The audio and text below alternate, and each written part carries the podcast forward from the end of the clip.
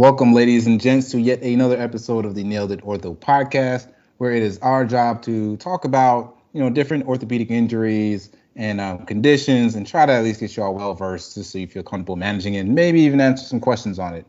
Um, I am one of the hosts, Dr. Cole, and I'm accompanied here with my co-host. Hey guys, it's Dr. Jamal Fitz back in today. Oh man, and uh, we're back again for another one. Um, this time we're going to be talking a little bit about uh, ACL injuries, but I'm going to go ahead and let my co-host here, uh, Dr. Fitz, do this do this rolling introduction. Yeah, absolutely. Uh, I'm actually really happy to introduce our next speaker. Uh, he was one of my first mentors that I probably ever had uh, back in medical school. Uh, it's Dr. Nicholas Bonnaig. He's a orthopedic surgeon that specializes in sports. Uh, did his residency at the University of Cincinnati, his fellowship at the Campbell Clinic off in Memphis.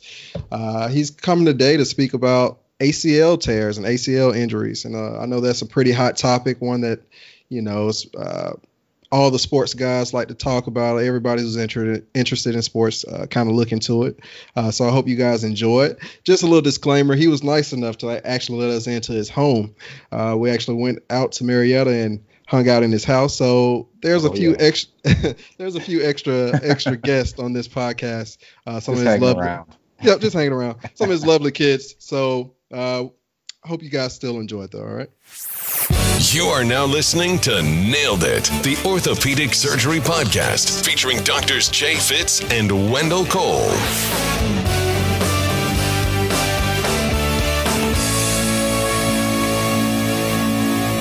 Thank you so much for being on the show. Really appreciate it. Happy to be here. Of course, of course. Uh, again, it's me, Dr. Cole, and and Dr. Jay Fitz. All right, so we kind of wanted to start off, kind of just asking you some questions about yourself. You know, trying to get to know you a little bit, and then we'll go ahead and dive dive deeply into the ACL injuries. Cool? Yeah, absolutely. All right. So the first question is, if you can go back and give yourself your 25 year old self some advice, what would you say? Wow, that's a great, great starting question. 25 year old self. So that would be me finishing up medical school, uh, right? Because you guys are about that age. Yeah. yeah. Um, I would say um, travel as much as you can um, before you you know start to have a family. I'd say learn you know learn as much as you can about everything, um, and really uh, just get to get to know. Uh, the world, get to know yourself before you get into this kind of journey of life where you're going to be working and uh, working very hard um, with long hours, and um, you know things get really busy. Okay. Yeah. Yeah, it's a good one. Second question. Uh, one name one book that has changed your life, and how did it change it? If you if you can think of one. Yeah, that's that's a, a great question. I think the uh, the uh, the book is by uh, Malcolm Gladwell. Um, and it is a book about um, success. I'm, I'm, I'm, looking up the uh, title real quick. We definitely put you on the spot right there, so yeah. I, I, understand on this one. The book is called Outliers. Uh, I have that book. I know what you're yeah. talking about. I haven't um, read it. And it's just a book about you know how many hours it takes to kind of perfect a craft and be good at something. The magic number is ten thousand hours, but it kind of goes through the the journey of um, you know how to get there and what it takes. Actually, my my chairman, Dr. Stern, bought that book for me um, during residency, and so that is definitely a book that uh, you know I, I, constantly refer back to.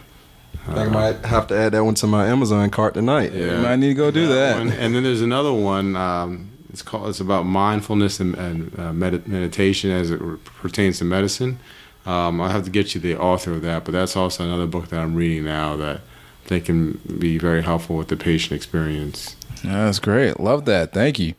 And uh, the last last one we have, last question, I guess, beginning question we have is: You have a quote that you live your life by, and why? Getting deep. yeah, it is getting deep.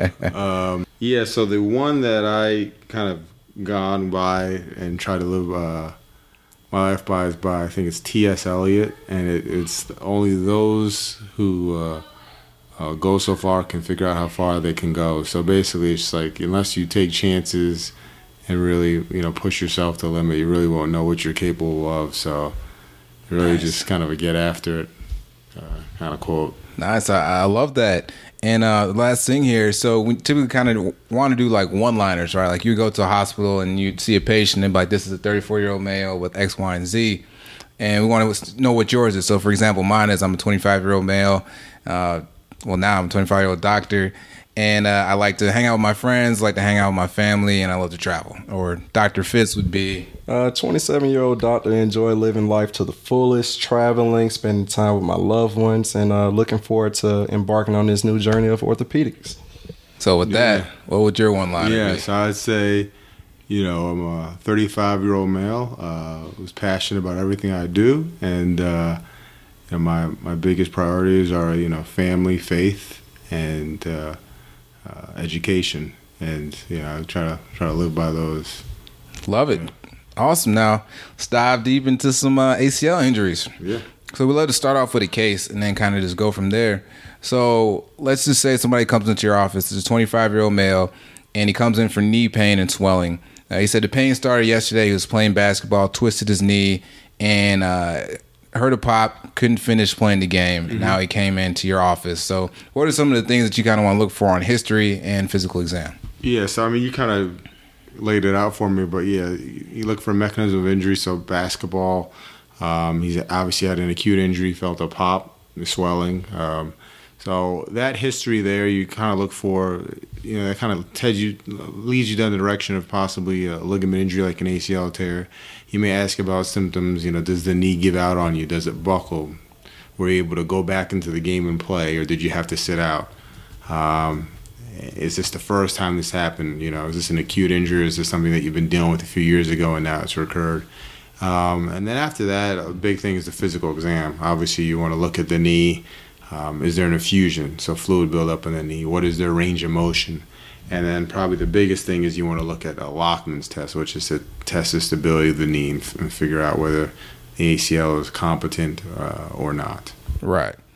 And the Lachman test, for those that are listening, um, that most of them should know what a Lachman test is, but if it's not, how would you describe what a Lachman test is if you had to explain it Yeah. out? So a Lachman test is used to determine whether there is an endpoint when you stabilize the femur and try to pull the tibia anteriorly. Um, and it's done with the patient supine, so on their back, with the knee in about 20 or 30 degrees of knee flexion.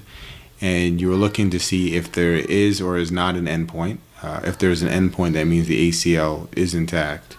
Um, if there is a soft or what we call mushy endpoints, high suspicion for an ACL tear.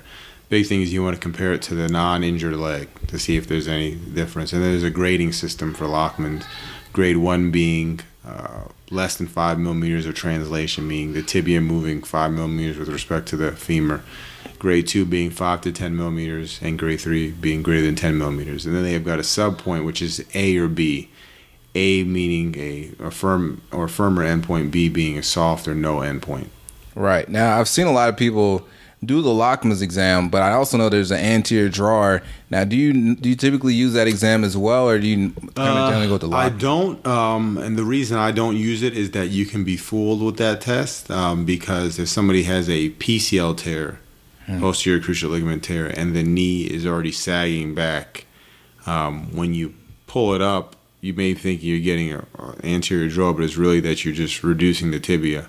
And so I don't feel like that test is as sensitive for that reason. The other reason being you've got somebody who just tore their ACL and they really can't bend the knee that well. You're asking them to bend their knee to 90 degrees to test it. A lot of people won't tolerate it. And so that is, you know, that's it's tough to, to kind of get that test accomplished um, in the uh, in the exam room. Okay. And also, just since we're talking about some of the special tests for the ligaments, uh, are you familiar with the uh, pivot shift test as well? Yes. Do you ever use that? So that test is again is another one that's pretty difficult to elicit in the office just because of pain and swelling, but it is something I use uh, uh, constantly in the operating room before uh, um, um, you know we perform the operation, just to get a good idea of how unstable the knee is. Um, and um, it's it's more of an academic exercise, you know, for me because that by that point you're in the operating room. Obviously, you've got a physical exam, you've got an MRI that confirms the diagnosis. I use it more if there's a partial tear in the ACL. I'm not sure if they're going to need a reconstruction, and um, it's something that can help in the decision making, but it's not the, the only test that I use. So, so once you do the the physical exam, you kind of just touched on a little bit there. So once you do the physical exam, you do your special tests, which are you know positive what imaging do you want to kind of look for? Uh, what do you order after that? So we usually start off with X-rays, um, and that's usually make, rule out any fractures, make sure they don't have arthritis. Sometimes you can get something pathognomonic called a Segond fracture, where it's, it's like a capsular avulsion on the lateral side. That's not always, but usually if you see that it's pathognomonic for an ACL tear, I start off with uh, X-rays. That's my first start. What use do you have for the MRI in this type of uh, injury as well? Yeah, so I'm pretty aggressive at ordering an MRI, um, just from the standpoint of wanting to confirm the diagnosis, and then rule out any other issues. Rule out a meniscus tear, rule out a tear to the PCL, the collateral ligaments, posterior lateral corners. So I'm very aggressive at ordering an MRI if my suspicion is for an ACL tear. And, and, when you do order an, R, an MRI, what are like? How do you systematically approach the MRI when you're reading the knee? Uh, when you're looking at the knee films. Yeah. So I think like anything in life, you know, you want to have a, a, a good system. Um, so for me, I usually start with the sagittal slices, and I start on the lateral side of the knee. Um, and you're looking for a bone bruise pattern. Um, and then I, as you know, usually the bone bruise pattern is on the lateral side of the knee, a posterior lateral tibial plateau, and the kind of mid third of the lateral femoral condyle. If you see that bone bruised, then it's almost certain that because of the rotational injury, the patient has torn their ACL. I go towards the middle of the knee and look at the ACL, PCL. As I'm scrolling through, I look at the menisci, both laterally and medially. And that's usually I start with the sagittal, and then I'll look at my coronal views to look at the collateral ligaments, so the ligaments on the side of the knee, make sure that there's not an MCL injury or a posterior lateral corner injury. And then you're able to look at the bone. But I think the big thing with the MRI is just having a system. Right. Okay. And um, so once you once you've done that, you know, we've done our physical exam, we got our MRI, which which confirms that the patient has had a an ACL injury. How would you describe that to the patient? Uh, and then how would you describe that amongst, I guess, residents and physicians and you know the different bundles, et cetera, of the uh, ACL? So yeah, to the patient, um, essentially, you know, it's a tough you know tough discussion to have but basically you know I tell them this is what's going on. A lot of times before I've ordered the MRI I explain to the patient why I'm ordering the MRI so it's not as much of a shock to say hey you know hey you sprain your knee we're getting an MRI that's not your discussion. Hey I, I have a suspicion that you tore a ligament called the ACL I want to get an MRI to confirm that. And so a lot of times it's the first thing. And then the discussion from there basically is you know, what are your activities? What are you hoping to get back to? And from there, we can discuss whether it's somebody who may be a surgical candidate or somebody would treat non-operatively. Um, as far as you know, I don't I don't work with residents. I'm in private practice, but as far as with residents, I mean, the biggest thing again is you know with any you know you want to know anatomy. So anatomy of the knee. What does the ACL do? Um, again, treatment options, and then what are you hoping to re- restore with surgery so that the patient can go back to it. Absolutely. So I, I guess that's a good uh, a good point to transition on to treatment options. So uh, I guess what how do you determine where you would like to go as far as with the uh, the treatment for these type of injuries? Yeah. So a lot of it treatment is the treatment uh, discussion is based on what the patient's goals are for. So if you have a 25 year old kid who injured the knee playing basketball and hopes to go back and play basketball, um, then I, am more aggressive at recommending surgery because the ACL is necessary to do any pivoting, pivoting, cutting, shifting movements. Um, if you don't have an ACL, it does increase your uh, risk of tearing uh, the menisci, so either medial lateral meniscus, or injuring the cartilage. Um, conversely, if I have a you know, 70 year old uh, male or female who slipped on ice, tore their ACL, was just, you know, putting some groceries in and really not active besides doing some light jogging or walking around the track, no sports. Uh, be more likely to try to steer them towards non operative management with physical therapy, bracing, activity modification. Absolutely. Well, and also, just since we're on this point, at this point, say this was a much younger patient, maybe a 12 year old patient. Mm-hmm. Uh, you did, you looked at the X ray and you saw that he still his physis was still open. Uh, does that change the treatment plan or options at, at any way? Uh, yeah. So if they've got a complete ACL tear, it's a skeletally immature patient. A lot of times we're, we're definitely recommending surgery, um, just because again the risk of uh, injury to the meniscus, uh, chondral injury, um, and those kids are going to be uh, some of the most active. You know, the biggest thing is just you know realizing that again the kid is skeletally immature because some of the adult type techniques that are being used cannot be done in kids because of the growth plate. Okay. And that's and you, you you always lead us on to yeah. uh, in a good way. So, yeah. what are some of the techniques that you use as far as some of the surgery uh, options for uh, ACL? Tears? So ACL tear. So there's two main options. You can take uh, because because you cannot repair the ACL and put stitches in it because there's the, the ends of the uh, the torn fibers heal with some fibro uh, fibrous tissue that is not amenable to repair. Uh, we recommend a reconstructing, meaning giving you a new ligament. And there's a couple options. You can uh, take the tissue from the patient's own body, called an autograft, or you can take the tissue from a cadaver, called an allograft. And there's advantages, disadvantages of each. As far as taking it from the patient's own body, uh, the biggest advantage is there's no risk of disease transmission. Um, and if you look at the literature, there's a lower retear rate, particularly in kids under about 25 years of age. So lower retear rate, no risk of disease transmission, tends to heal and incorporate a little bit quicker. Um, the disadvantage of taking it from the own tissue is it's um, essentially I'm not gonna say two surgeries in one, but there is some you know harvest site morbidity. You know having to take tissue from somewhere else. Um, so there's always you know inherent risk with that. Um, as far as taking it from a cadaver, the surgery is a little bit quicker um, smaller incisions, um, but there is a, a, slight risk of disease transmission. Now, depending on the tissue bank, those risks can be very low, like 1 in 1.6 million, but still theoretically a risk. Um, um and then, assuming that we talk about your case here, the 25 year old, a lot of times I'm recommending that the patient take it from their own body and autograft. Uh, because to decrease the retear risk. And then there's options as far as taking it from the bone, patella tendon bone, uh, or taking it from the hamstrings or even the quadriceps tendon. Um, and so uh, I have a discussion with the patient, but uh, you know I have a preferred technique, which is the bone patella tendon bone. Uh, a lot of it is biased just by how I was trained, but also if you look at professional athletes, which is the most common group getting this reconstructed, a lot of them are getting the bone patella tendon bone because the you're putting bone in a tunnel with bone, so it tends to incorporate I think, a little bit more quickly rather than relying on soft tissue to heal the bone. But if you look at the literature, there's really no difference in terms of which graft to use. You just want to use one that you know you're most comfortable with.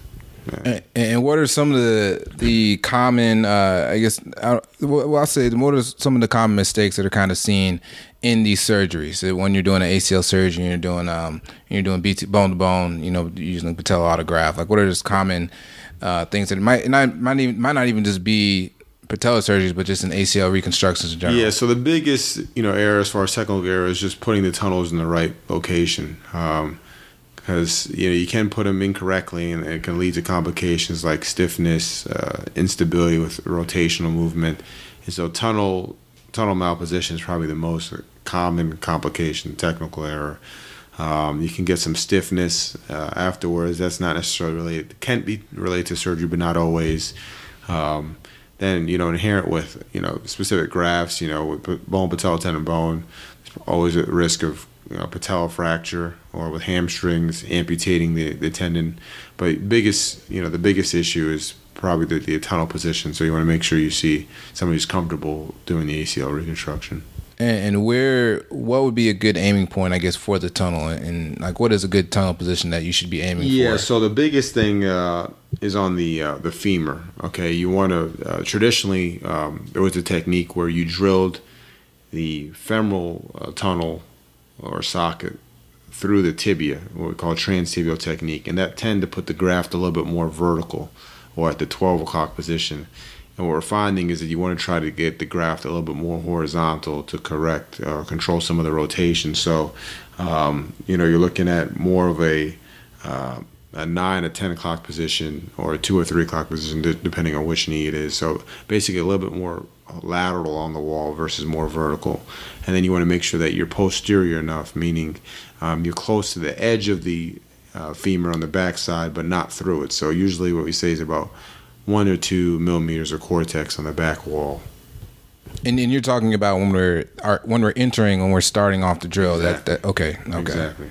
Yeah, I was just going to ask. Uh, so because this often happens in athletes and they go back to playing again and sometimes they have re-tears and different things like that. Uh, is there anything that you have to do different sometimes if they, it's a happen to be a revision surgery or they had a prior ACL yeah. surgery uh, previously? Absolutely. Um, so if it's a re-tear, the biggest thing is finding out why did they re-tear. Is it uh, were the tunnels put in the wrong position? Um, was the wrong graft used? Or was it just unlucky? Um, and so, you know, that can be determined by getting additional imaging like a repeat MRI, CAT scan, um, and then getting a good history uh, from the exam, a history and physical, making sure that another injury wasn't missed, like a PCL tear or posterior lateral corner injury, something else. So that's really want to take your time and get as much information before kind of jumping back into the pool. That's, I'm actually glad that you mentioned that. So for some of these um, athletes who might have, or just common people, if, if they have associated injuries like the uh, uh, meniscus or, or uh, PCL, is there? I guess it, does that change the the treatment plan in, in any kind of way? Yeah, I mean it, it does. Um, not every PCL tear requires surgery, um, but you know if there's a complete PCL tear, that may require re- reconstruction of the PCL as well. And so that's something where you're going to want to have a discussion and review the imaging. The biggest thing is that you don't want to make a, a decision based on just the MRI. You want to examine the patient because you may get a read of an MRI where it shows a, a partial PCL, PCL tear or uh, grade 2 PCL tear, but you examine somebody and do a posterior draw and the knee feels very stable. And so you don't want to do unnecessary surgery or do surgery that may not necessarily address uh, the patient's uh, symptoms. Absolutely, that's uh, and that's actually exactly what I was wondering. Um, so, other than that, I mean, with the revision surgery, um, say you do it, you've, you've done it the second time. I guess is there a certain point where you just stop doing these surgeries, or you have to start thinking of something different? Uh, gosh, I mean, thankfully I haven't gotten to that point of seeing that yet. uh, knock on wood, but uh, I mean, certainly there's I, I, guess there's a point when you stop, but you really have to figure out why. I mean, if they certainly if they're developing arthritis in the knee, uh, that is a good reason to, to, to say hey, I'm not going to continue to reconstruct the knee. Maybe somebody who's candidate for you know uh, some type of arthroplasty surgery. But again, you got to look at age. You got to look at a lot of variables. You know, certainly, if there's somebody who's got a history of infection or, or blood clot or some other medical issues that may make surgery unsafe, but um, yeah, we try to do our best to kind of recreate the anatomy and get somebody back to their activity level. So um, you don't hear of too many of those those episodes. Yeah, yeah. And I kind of had a more of a general question, um, but I know I guess back in the day, used to be a lot of people used to do like the double bundle ACL uh, reconstructions, and you know, I guess they they're supposed to. Well, I guess this is my question. So. In the double bundle, could you tell which one would be the anterior medial bundle and the posterior lateral bundle if you use a cadaver or like how would like how how does that yeah work? so there's some areas of the country where that that was pretty popular. I don't know if it's as much now. And basically you know the acl is made of uh, you know two bundles. Um, there is a, a posterior lateral bundle and anterior medial bundle. And so you know when you're doing a reconstruction it's hard to really have both bundles as separate entities. So you can put it in a place where you kind of get the best of both. And then there's been some studies where maybe you try to do two bundles. It's technically very difficult to do, which is why it really hasn't caught on. And clinically, I don't know if there's much. I mean, clinically, so if you've got two patients, one that's a single bundle and one that's a double bundle, we don't know that one necessarily does better than the other. So if there's real no difference clinically and one is a little bit easier to perform than the other, then it would make sense to try to do the more technically reproducible surgery. Um, so that I don't think that's as much popular now. If you use a cadaver graft, you can certainly have it constructed to, to be two bundles, but you still got to drill those tunnels and Um, it just sounds, you know, sounds pretty straightforward, but again, there's some things that can go wrong. You mentioned enough technical complications that can occur with a single bundle. With a double bundle, that's that's also even you know higher risk. Now, now I did have a question yeah. that I forgot to ask earlier when you were talking about the Lachman test because we know we talk about the about the two different bundles about the anterior medial and the posterior lateral.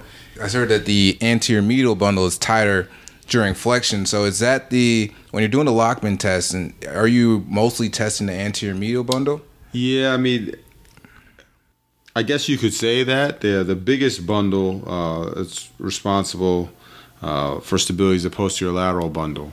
Um, so it's really you know when when you're doing the test, I'm not really specifically looking for a specific bundle. Um, but yeah, in theory, that is a good point. I mean that you know, anterior bundle is tighter in flexion, so you are checking that. But when you do the pivot shift test, again, that's a good way to isolate the posterior lateral bundle and see how competent that is. So the bigger one is the posterior lateral bundle as far as rotational stability. All right, and I guess kind of so when we when we have this patient, they we've diagnosed them, they've had their treatment, they've had their reconstruction. What are we looking at as far as rehabilitation time for these patients? Uh, great question. So rehabilitation, I tell people is, uh, is a minimum of six months. Uh, I start people, my patient, to physical therapy the day after surgery, uh, working on trying to regain the range of motion and then building up the quadricep strength, which is takes up the majority of the time during physical therapy. Um, so a minimum of six months, but depending on what you know, type of activity you go to, I take care of a lot of collegiate athletes, and uh, you know if they injure their knee, a lot of times even at six months they're not even going to be eligible to go back. So sometimes it takes the full nine months or even a year. So everybody recovers a little bit different. You know, you're all hear about Adrian Peterson being able to kind of go back in yeah. six months, but that is not the norm. You know, right. he's a he's a freak. yeah, so, absolutely. Yeah. Well, I mean, I think this was great. Uh, this was a great talk, and I mean, I think that's a good way to end it. I like ending it on a little comedy there. I, mean, I like Adrian Peterson. Yeah, everybody like a little uh, yeah, AP. Yeah. Um, so, but before we go, Dr. Bonnaig, uh, we always like to tell our listeners a way to reach uh, our speakers, our guests. So, what's the best ways to to reach you and, and find out more about Dr. Nicholas Bonnaig? Yeah, so you know we're on our, our website. I'm with a group Pinnacle Orthopedics in Marietta, Georgia. So it's uh, www.pinnacle-ortho.com. Uh, and uh, that's one way of just looking up our website. And then my personal email is just my first initial last name at gmail.com if anybody's got any questions. And just just so they know, can you spell that out for them? Uh, the email. Uh, oh, yeah. N and then B as in boy, O N N A I G at gmail.com. All right. Well, there it is. Uh, thank you so much for being here with us today, Dr. Bonnaig, and uh, thank our listeners for listening. Yeah, thanks for having me, and congrats to you guys uh, on a uh, exciting time ahead. Thank you all for listening to yet another episode of the Nailed It Ortho podcast. I hope you enjoyed this great overview of ACL injuries. Um, I feel like, you know, hopefully after listening to this, you're able to kind of triage and uh, see these patients in clinic and kind of have a better idea of what's going on, you know, the treatment plans and you know even some of the the thought process behind surgery. Now, uh, if this is your first time listening to us, don't forget to subscribe to the podcast and give us a rating and leave us a review. Write down your thoughts and your feedback, and we love to hear it. So follow us on Instagram also at Nailed It Ortho. And if you have any questions and you want to reach out to us, our email is naileditortho at gmail.com. Until next time.